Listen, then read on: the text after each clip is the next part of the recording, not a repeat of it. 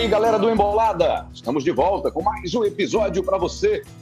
E esse episódio para falar do Santa Cruz. Um outro ano aí de decepção, né? De tristeza, de frustração para o torcedor tricolor, com mais uma eliminação. Agora a eliminação na Série D do Campeonato Brasileiro.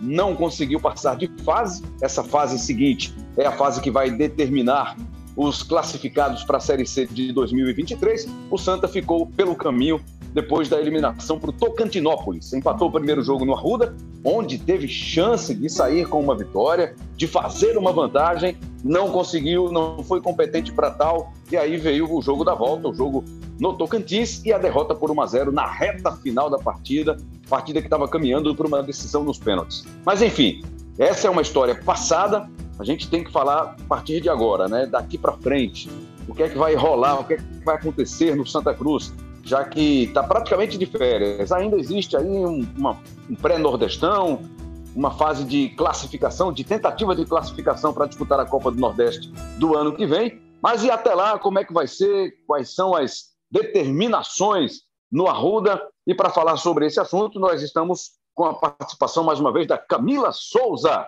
participando com a gente, repórter do GE. Globo aqui em Pernambuco, sempre atenta às informações, aos bastidores e, claro, também o nosso parceiro de embolada, o Cabral Neto. Vou começar por você, Camila, para que o Cabral daqui a pouquinho possa trazer as opiniões dele, né? O entendimento dele desse cenário atual do Santa Cruz. Tudo bem, Camila? Seja bem-vinda. O que é que você conseguiu apurar de ontem para hoje? Estamos fazendo essa gravação, esse papo, esse episódio no dia seguinte à eliminação do Santa da Série D. Mas só um detalhe, né? O Santa não conseguiu avançar, mas já tem pelo menos assegurada a vaga na Série D do ano que vem. Não vai precisar de campeonato estadual, pra... já fez isso neste ano de 2022, já garantiu caso não conseguisse classificação, como aconteceu ocorrendo, né? Como não aconteceu uma classificação para a Série C, o Santa vai ter que passar de novo pela quarta divisão. Tudo bem, Camila? Tudo certo, Rambran. É um prazer estar falando aqui com vocês. É, saúde também, Cabral. E eu acho que a gente pode definir essa situação do Santa Cruz, a eliminação, em dois momentos. E aí eu não menciono ainda o jogo contra o Tocantinópolis, eu acho que a gente precisa fazer uma análise anterior e aí mencionar o jogo contra o Retrô, porque naquele momento, diante de todo o contexto, que até foi muito batido por nós da imprensa, de que o Retrô seria um time muito melhor do que o Santa Cruz no papel, pela campanha, e a classificação do Santa Cruz, heróica da maneira que foi, é, indicava um caminho é, que poderia ser consolidado na busca do Santa Cruz pelo acesso. E aí, no final das contas, vem o jogo contra o Tocantinópolis e se cria um anticlímax total, né? Não só pelo primeiro jogo, quando muitas chances e claríssimas foram perdidas, mas sobretudo em relação ao segundo jogo, né? Foi uma tônica muito parecida com a partida que aconteceu no Arruda, Santa Cruz aparentava na, na, foi uma opinião assim que eu estava acompanhando nas cabines de imprensa o jogo no Arruda e a sensação, até falava para alguns amigos, que a sensação era que o Santa Cruz, se abrisse o placar, conseguiria muito bem uma vantagem, porque naquele momento o Tocantinópolis se mostrou um time muito limitado tecnicamente, ainda que bem aguerrido, é, do ponto de vista da marcação, mas parecia que o Santa Cruz, é, se abrisse uma vantagem, que naquele momento indicava que aconteceria, pelas chances criadas, pelo volume de jogo, que no final das contas não se traduziu, mas se aparentava que o Santa Cruz poderia, é, se de repente não abrir o placar diante das chances no primeiro tempo, o faria no segundo tempo, e isso não aconteceu. E o anticlímax desse jogo se sustentou para o jogo de ontem, né, contra o Tocantinópolis, dessa vez com, com derrota, né, porque é, no primeiro tempo, o Santa Cruz fez, mais uma vez, uma partida até certo domínio no meio de campo, inclusive Martelotti falou sobre isso, técnico, mas não conseguiu produzir. Isso cai muito, eu até tuitei, né, na minha análise no, no jogo no, no tempo real, que a gente estava acompanhando, eu tuitei que a tônica do Santa Cruz, principalmente, é, não só no recorte, na verdade, de Martelotti, mas principalmente ao longo da Série D, e aí contemplando, claro, o início de trabalho de, de Leston Júnior, né, demitido, que existia uma deficiência muito grande produtiva no ataque. E aí, buscando números, inclusive da plataforma Instat, né, que é, transmite os jogos da Série D, tinha-se que o Santa Cruz, de uma maneira geral, para uma média, desculpa. Ele precisava de 13 finalizações, isso sem contabilizar né, é, o jogo contra o, Atlético de Alagoinhas, porque o jogo contra o Atlético de Alagoinhas ele fez muitos gols, né? E tinha feito até uma matéria anterior a isso, que o Santa Cruz, antes desse jogo, precisava de 17 finalizações no gol para marcar um gol. Esse número ainda assim abaixou, mas baixou é, caindo, digamos assim, para baixo, né? Porque um time que precisa finalizar 13 vezes no gol e acertar um, isso diz muita coisa da baixa produtividade do ataque. Então, acho que, analisando friamente o jogo, o sentimento fica não só naturalmente frustração, mas, acima de tudo, de um anticlímax que aconteceu em virtude de todo o cenário que foi se desenhando para o jogo, né? De um Santa Cruz que tinha a posse de bola, de um Santa Cruz que buscava o jogo de forma até coordenada, mas que não tinha competência para poder é, definir as jogadas. E a minha segunda análise vai muito em cima, claro, da questão de perspectivas de futuro, né, que você bem perguntou. Já teve, é, a gente colocou agora há pouco no, no GE. Globo, é, que o Hugo né, foi a, primeira saída, ainda que ele tenha renovado o Cabral, que foi destaque do Santa Cruz, o artilheiro do time na Série D. Ele renovou o contrato com o Santa até 30 de abril do próximo ano, de 2023, mas vai por empréstimo para o Vila Nova até o final deste ano para disputar a Série D, o Série B, desculpa, o Vila Nova que até o momento é o lanterna da competição e tem Hugo um, uma aposta interessante porque o setor produtivo, o setor de ataque, né, não tem não tem rendido bem, mas o futuro do Santa Cruz em relação ao planejamento ainda é muito incerto. Martelotti, por exemplo, por ação, por apuração é, minha de hoje, né, que hoje eu nem parei para vocês terem noção só contando um pouquinho de bastidor da vida de repórter, eu fui almoçar de 4h40 da tarde só para, enfim, pegar essas informações. Martelotti não tem permanência garantida, ele até disse na coletiva pós, pós Tapatinópolis que é, queria ficar, mas que não tinha nada definido, mas internamente a tendência, de fato, é uma chance muito grande dele não permanecer, principalmente é, porque a, a diretoria entende que talvez seja necessária essa interrupção do trabalho para dar uma oxigenação, mas, sobretudo, em função do veto de Martelotti e alguns nomes na reta final da primeira fase da, da Série D, no dia 22 de julho, é, o prazo de inscrições né, para trazer novos contratados, ele encerrou e já estava, nesse período, estava batendo com, com o final da primeira fase, o Santa Cruz naquela incerteza, né, de se ia se classificar ou não, conseguiu classificação no, é, no último jogo, né, contra o Lagarto. Então, Martelotti vetou alguns nomes que a gente até apurou. Um deles seria o centroavante Michel Douglas, do Novo Horizontino. Ele vetou, e isso de fato pegou muito mal. Tanto que na coletiva é, pós-jogo, né, de um diretor de futebol do Santa, que é o Rogério Guedes, ele disse que Martelotti decidiu bancar os jogadores que estavam atualmente no elenco para não se reforçar. E aí, uma frase dele final resumiu muito resumiu muito a situação do Santa, a eliminação. Ele disse assim: isso aí deu no que deu.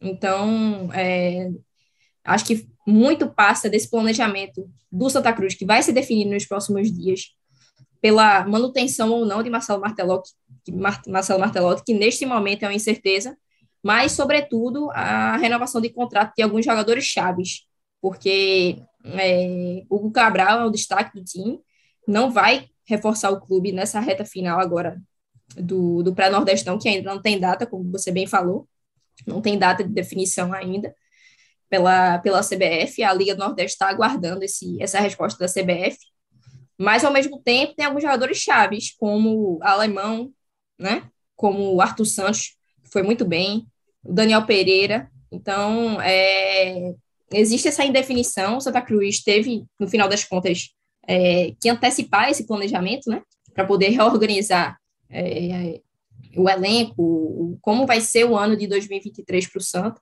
E só para fechar, que eu já estou me alongando, mas é para trazer essa, essa, esse contexto um pouco mais geral, a gente colocou a matéria do GE também hoje pela manhã, mostrando cada um dos contratos dos 25 reforços que o Santa Cruz trouxe e que ainda estão no clube, né? E a maioria deles, de fato, tem, tem contratos até o final de outubro, entre o dia 30 e o dia 31. Luan Bueno, por exemplo, é um deles, que é o titular. Alemão também é um deles. Ítalo Silva, que é o, o lateral esquerdo titular, foi titular nessa reta final. Ele tem um contrato até o fim de novembro. Jefferson Feijão, lateral direito, tem o contrato até o dia 30 de outubro. Então, existe essa indefinição muito grande, mas eu acredito que há que haja uma celeridade nesses próximos dias, porque precisa se ter um, um planejamento antecipado para 2023, uma vez que o Santa Cruz não teve essa oportunidade em função de todo o caos político que se instaurou no clube no início do ano. Tenha certeza, Camila, que você não se alongou, você trouxe informações importantes para a gente aí, né, para o nosso debate, para esse episódio do Embolada. E, Cabral, acho até que a Camila me convenceu. A minha ideia era já projetar o Santa, né, o que, é, como é que vai ser o Santa a partir de agora, mas acho que vale sim falar no que a gente viu, especialmente nessa fase agora. O Santa já se classificou ali, né, na Bacia das Almas, naquela última rodada, entre os classificados foi o time de pior campanha, conseguiu passar pelo Retrô, que fez a melhor campanha, naquela situação né, que a gente lembra bem, empatando no Arruda, ganhando lá na Arena de Pernambuco, mas com uma produção muito maior do time do Retrô, que é a do Santa Cruz, nesses dois confrontos. E aí veio o confronto com o Tocantinópolis. Aí eu posso te perguntar: foi surpresa a eliminação do Santa? O Santa é um time de mais tradição, de mais camisa, de mais peso no futebol brasileiro, mas enfrentou uma equipe que fez uma melhor campanha do que ele na primeira fase. Um time que está ajustado já desde o começo do ano, vem fazendo um trabalho consistente, campeão estadual, conseguiu passar de fase na Copa do Brasil, eliminando inclusive o Náutico, né? Foi um dos eliminados, o primeiro eliminado pelo Tocantinópolis na Copa do Brasil deste ano. E na minha impressão é que o Santa entregou o que tinha que entregar, foi ao limite, foi ao máximo, mas não foi o suficiente para conseguir passar de fase, para brigar por uma classificação, Cabral Neto. Lembrando, a impressão que eu tenho é que o, o, surpreendente foi o Santa ter chegado onde chegou. Sabe, eu acho que ele foi além do que eu imaginava diante do que ele tem feito nos últimos anos. Sabe, é... o Santa deu muitos indícios de que seria eliminado na primeira fase da Série D. É, se classificou de forma surpreendente contra o Retrô, que era um time mais forte, que jogava mais do que ele, tinha um desempenho melhor do que ele. É, então, em termos gerais, quando você olha para o que o clube vem fazendo, eu diria que foi mais surpreendente ele ter chegado onde chegou. Poderia ter saído antes do campeonato. Claro que, quando você considera os dois jogos em si, o Santa fez mais do que o Tocantinópolis. O Santa esteve mais próximo de, de, de fazer gol do que o Tocantinópolis. O Santa poderia ter saído do Recife com uma vantagem praticamente já é, de eliminação para o adversário, poderia ter feito um 3 a 1 de repente dentro de casa, não fez, desperdiçou muito, algumas boas chances nesse jogo. E lá em Tocantins a mesma coisa, teve outras oportunidades também, não conseguiu fazer. No segundo tempo, o Santa Cruz vinha conseguindo dominar o Tocantinópolis, vinha, vinha chegando mais, vinha tendo mais possibilidades de abrir o placar.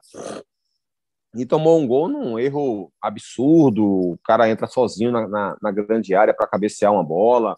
É, enfim, então, contabilizando o que foi feito nos dois jogos, que as duas equipes produziram, a gente pode até dizer que o Santa, de repente, teve mais possibilidades de classificação e que esbarrou numa limitação técnica monstruosa do seu sistema ofensivo, que depende demais de Hugo Cabral, né, jogador que fez sete dos últimos dez gols da equipe, e quase todos os pontos que o Santa Cruz fez ultimamente sempre passaram pelos pés e pelos gols dele. E olha que ele nem entregava tanto rendimento assim. Teve jogos em que ele foi muito mal e que fez o gol, por exemplo. Ele não, não entregava com tanta constância assim, não. É que ele, ali no meio dos jogadores do Santa, se mostrava no nível muito superior, mas não necessariamente por um brilhantismo é, de técnica, por exemplo. É, mas era isso demonstrava a gravidade do que foi essa montagem de elenco do Santa.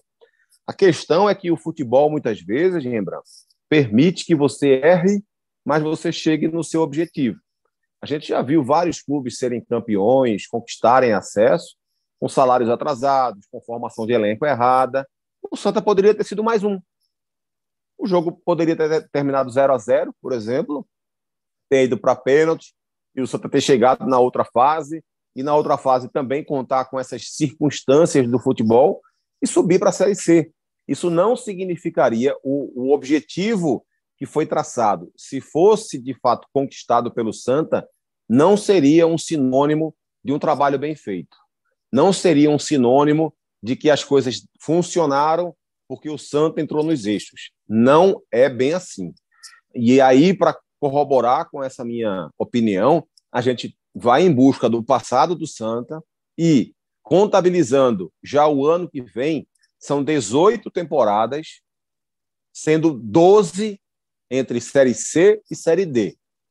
Apenas seis na Série A e na Série B. Dessas seis, duas foram na Série A, sendo lanterna do campeonato e rebaixado no mesmo ano, e as outras quatro na Série B, uma de, é, em algumas delas sendo rebaixada para em duas delas sendo rebaixada para a Série C. Em duas subiu, em duas caiu. Então, é, é, o Santa Cruz tem que fazer algum trabalho de planejamento, de futuro, de pensar o futebol de forma mais profissional e pensar melhor o que vai ser construído no Santa para acabar com isso que vem acontecendo com o time nas últimas duas décadas. O Santa tem que acabar com essa história de tentar fazer do segundo semestre uma reorganização dos erros do primeiro semestre, sabe? Tendo sempre que estar corrigindo defeitos ao longo do processo. Isso tem sido algo rotineiro no Santa. O Santa vai acumulando contratações ao longo do ano para corrigir os erros das contratações que foram feitas no começo do ano. Isso aumenta a dívida, diminui a capacidade de investimento, aumentam as, as, as brigas jurídicas do clube, diminuem os bons resultados, o time vai se afundando cada vez mais na Série C e na Série D. Daqui a pouco o time se acostuma com esse lugar dele sabe? Daqui a pouco se acostuma em estar disputando terceira divisão nacional, por conta dos vários erros. Eu estou falando terceira divisão porque é o que o Santa Cruz almeja ou almejava esse ano e vai almejar de novo no ano que vem. Então é, é, é essa referência que eu estou usando, como se a Série C fosse de fato o lugar em que o Santa Cruz precisa estar. E a gente sabe que não é. O Santa está muito longe do seu lugar que ele tem que estar, mas ele está no lugar em que ele merece estar diante dos erros que foram feitos nas últimas administrações do Santo. É, e é preciso uma revolução na forma de pensar futebol, nas pessoas que vão gerir esse futebol, sabe? É, repensar melhor na capacidade que a equipe pode ter durante o ano. É, a gente conversou sobre isso aqui semana passada, Rembrandt, e visualizando o que poderia ser o Santa na Série C, eu falei que praticamente nenhum jogador desse elenco tinha que continuar. E olha, futebol é feito por continuidade. O ideal é que você tenha uma base formada e sólida, formada de um ano para o outro. Mas o Santa não indicava que quase ninguém podia ficar para ser útil no ano que vem. Quase ninguém. Sabe? Nem mesmo o Hugo Cabral me passava a impressão de que poderia ser um jogador forte, fazendo a diferença na Série C. Ele poderia ser um jogador útil no banco de reservas, mas não deveria ser um jogador para fazer a diferença na Série C do Campeonato Brasileiro. Esse foi o elenco que o Santa Cruz montou para disputar a quarta divisão nacional. Então, assim, a Série D é difícil para caramba, é uma primeira fase chata de jogos, de muitas viagens, é, de logística complicada, de pontuação de, de, de pontos corridos. Depois você parte para três mata-matas, sabe? Contra também dificuldades de viagem, contra adversários que podem se fechar e você sofrer por causa disso. Então, muitas vezes você vai fazer um trabalho até bem feito, Rembrandt, e você vai bater na trave e não vai conseguir conquistar o teu objetivo. Algumas vezes você vai fazer um trabalho mal feito e vai conseguir conquistar os objetivos. Mas via de regra, time que consegue ser campeão, que consegue se manter no nível alto ao longo de vários anos, é o time que sempre trabalha bem na, no extracampo. Sabe? E via de e você... regra, os clubes que estão mal são os clubes que são mal administrados. É, você e vai você pegar uma ou outra também... exceção aqui e o Santa não pode ser um clube construído por exceção. O Santa tem que ser um clube construído por planejamento e quanto mais planejamento, melhor. Porque quanto menos dinheiro você tem, mais você precisa planejar, mais você precisa pensar nas ações que você vai tomar. Porque senão a consequência disso é o time passar 12 de 18 anos disputando terceira e quarta divisões nacionais.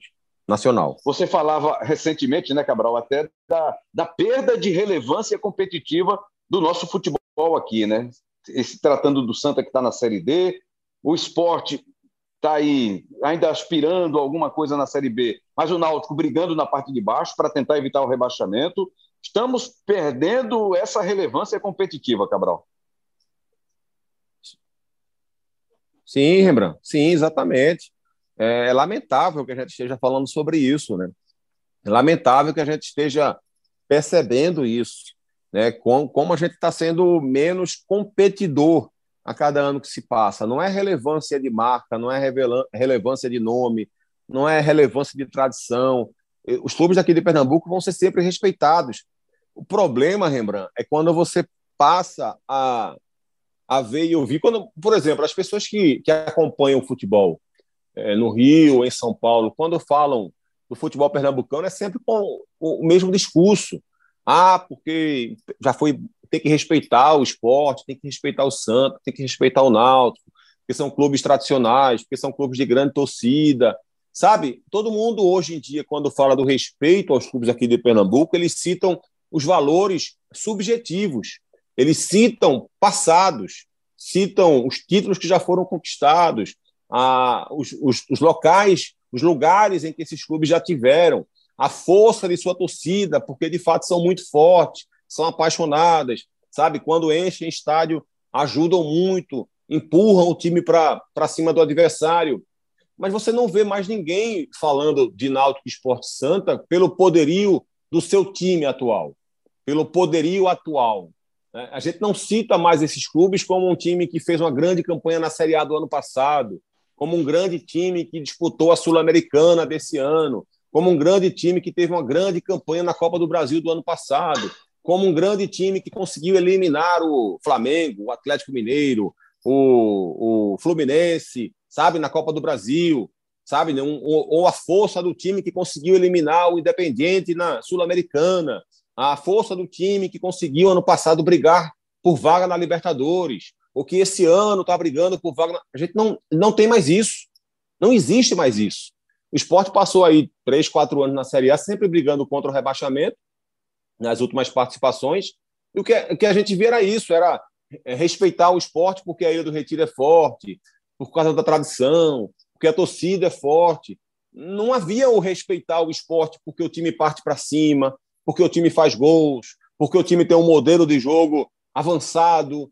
Não, não tem mais esse discurso com os clubes daqui. Ninguém respeita Náutico Esporte Santa pelo que eles estão jogando atualmente ou pelo que eles jogaram no ano passado, pelo que eles jogaram recentemente. O, a única coisa que impõe respeito no futebol pernambucano é a marca. É a marca do Santos, é a marca do esporte, é a marca do Náutico. Isso não vai se perder de uma hora para outra, mas é preciso que a gente possa ter de volta, sabe, um discurso de força momentânea também, um discurso de força de time, de equipe, de momento, de campeonato.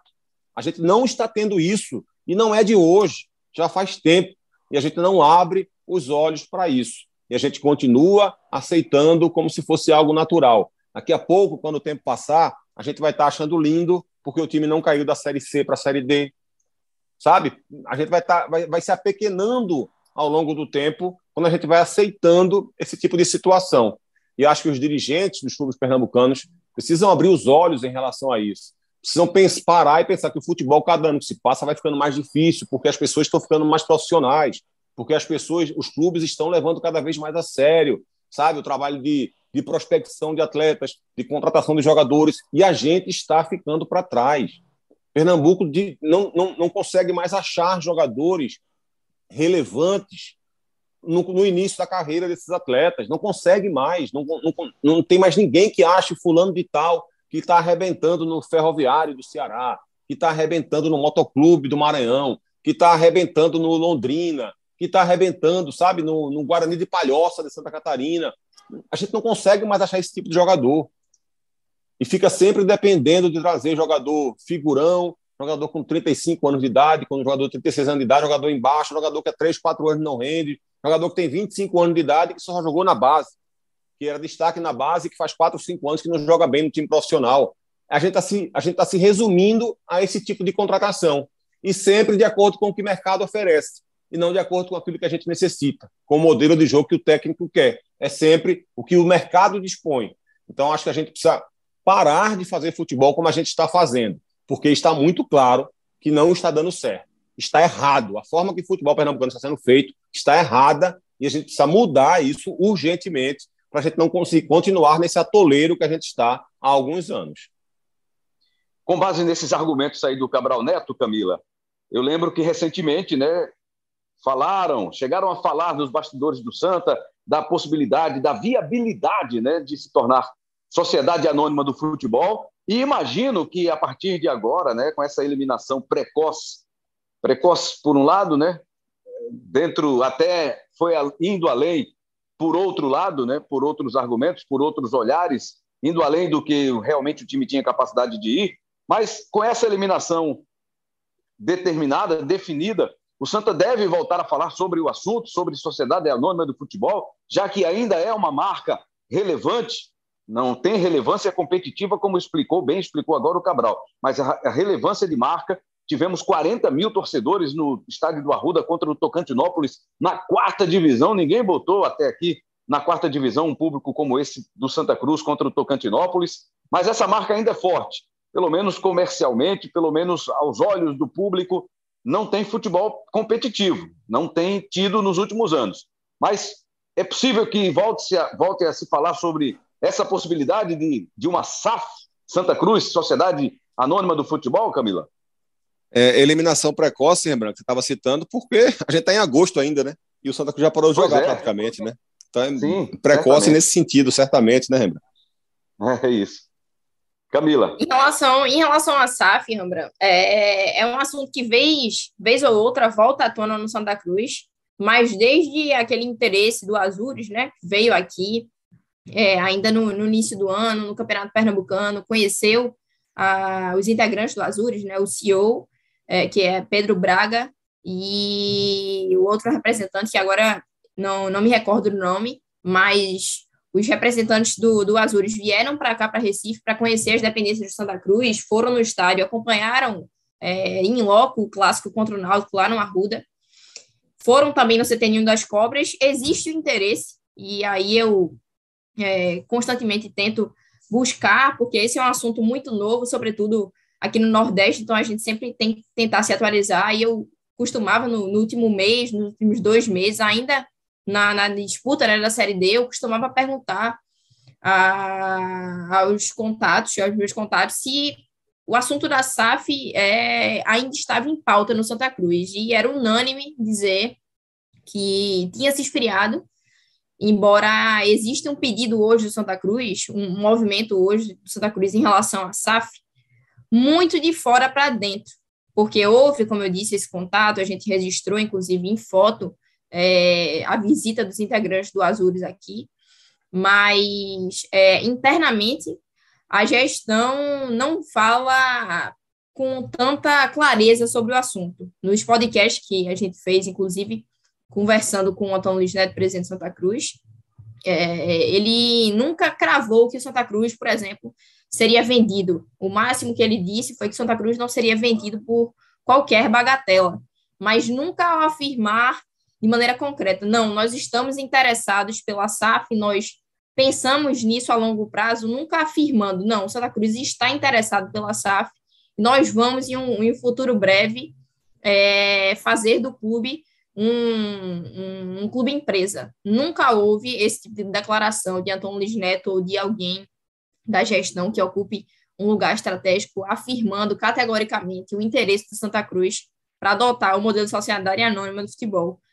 Por outro lado, o que é que eu digo de, de movimento externo? Movimento externo de pessoas que fazem parte do clube, que estão dentro do clube na gestão, mas que querem a SAF, só que não têm o poder da caneta. Fica muito naquela discussão paralela de bastidores, de talvez um movimento de, de 15 a 20 pessoas é, que debatam sobre isso, mas quem tem o poder de dar a, a canetada, né, de, de firmar esse tipo de, de acordo. É o próprio presidente Adão Luiz Neto, que, vamos lembrar, na Assembleia Geral, é, que houve recentemente, inclusive, a gente até mencionou sobre isso, inclusive dentro da disputa do clube ao longo das competições deste ano, é, que delegava ao executivo plenos poderes para determinar se, se discutiria, colocaria em pauta, né, de forma concreta, a discussão em relação à SAF.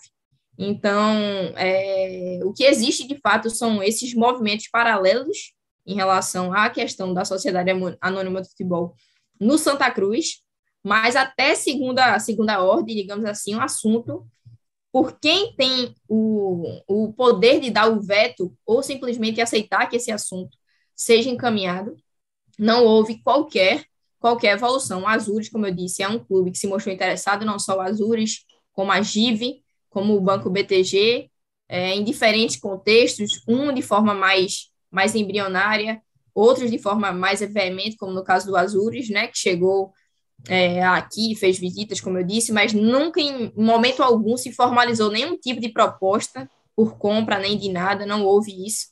Mas o interesse existe, existe. O certo, o fato é que, como nós já é, falamos durante várias vezes, e Cabral muito bem é, mencionou aí no, na, na, opinião dele, é, os clubes daqui, eles são muito valiosos.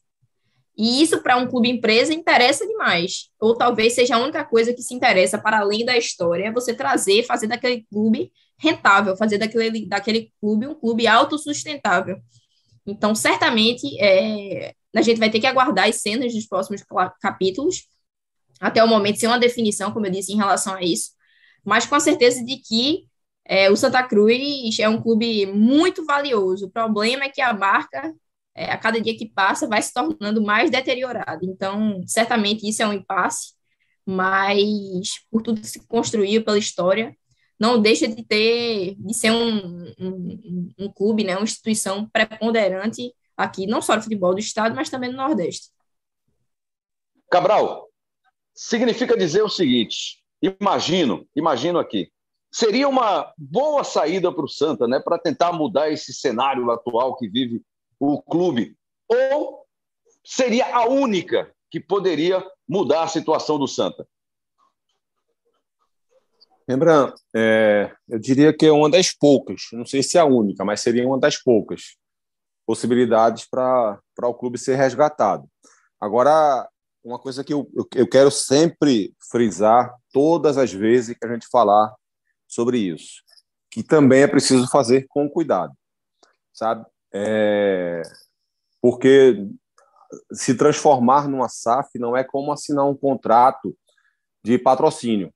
Contrato de patrocínio tem ali um ano, dois anos de, de, de validade e, e não há nenhum tipo de interferência na, na forma de você gerir o clube. Vender o seu futebol significa um contrato de 10, 15, 20 anos em que você perde muita ingerência sobre o que é feito no clube, né? sobre contratações, sobre é, é, competições, sobre uniforme, sobre um monte de coisa. Claro, ninguém está falando aqui que alguém vai chegar e vai mudar as cores do Santa, mas é, a SAF é quem vai né, fazer novos uniformes, usando as cores que o contrato vai prever e tudo mais, tudo certinho. Mas até nisso você também perde sua ingerência a, na, nas escolhas desse tipo de, de questão.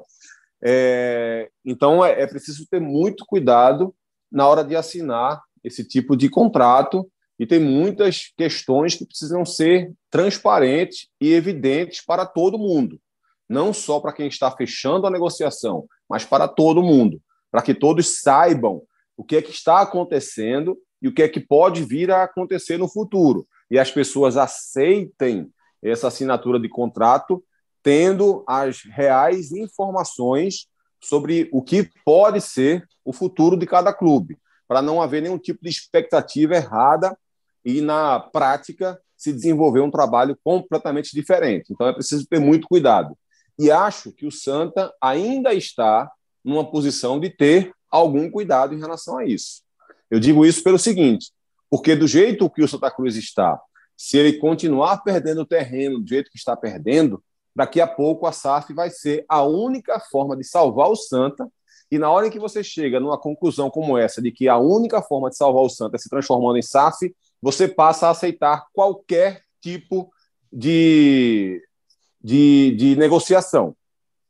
Sabe? Na hora que se todo mundo começar a achar não tem mais jeito para o Santa, não tem mais jeito, Tá? Vai, vai ter que se transformar em SAF mesmo, vai ter que, que, que ir para essa medida, digamos, radical de venda do futebol, porque não há uma outra solução. Na hora que todo mundo começar a pensar assim, qualquer empresa dessa vai chegar aqui, vai colocar o dinheiro que quiser, vai fazer a proposta que quiser e o Santa Cruz vai ter que aceitar para não fechar as portas. Não é, não é para ser assim. Não pode ser assim.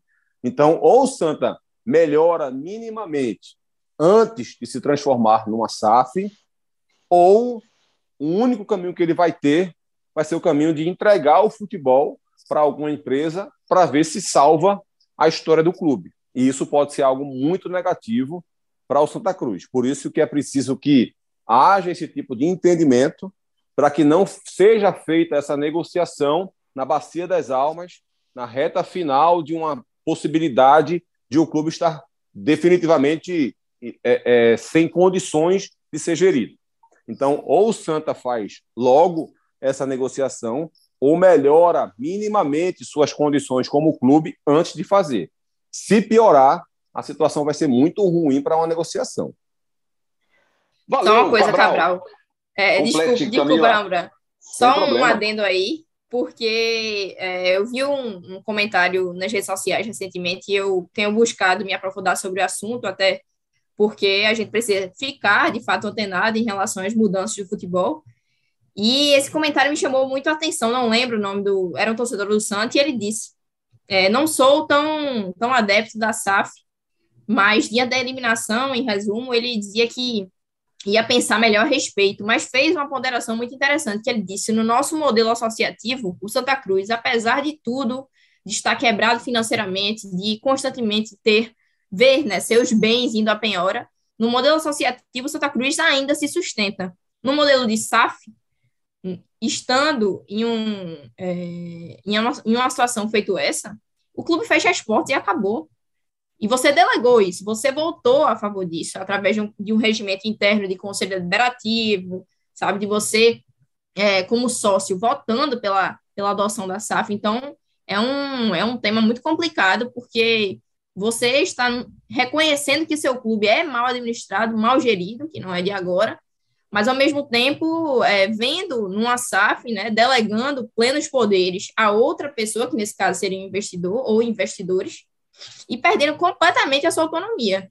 Então, é muito complicado e, e, essa reflexão dele foi importante, assim, porque mostra esses dois lados da balança. Se o Santa Cruz está na situação que está e ele ainda se, se sustenta pelo modelo associativo, isso é um ponto positivo na visão dele, mas, ao mesmo tempo, se você permanece na situação em que está, mesmo assim consegue vender o, o seu futebol para um clube empresa, né, se transformando num clube empresa, se você não tiver nenhuma perspectiva de recuperação da sua situação, você acaba com o clube. O clube fecha e você vai fazer o quê?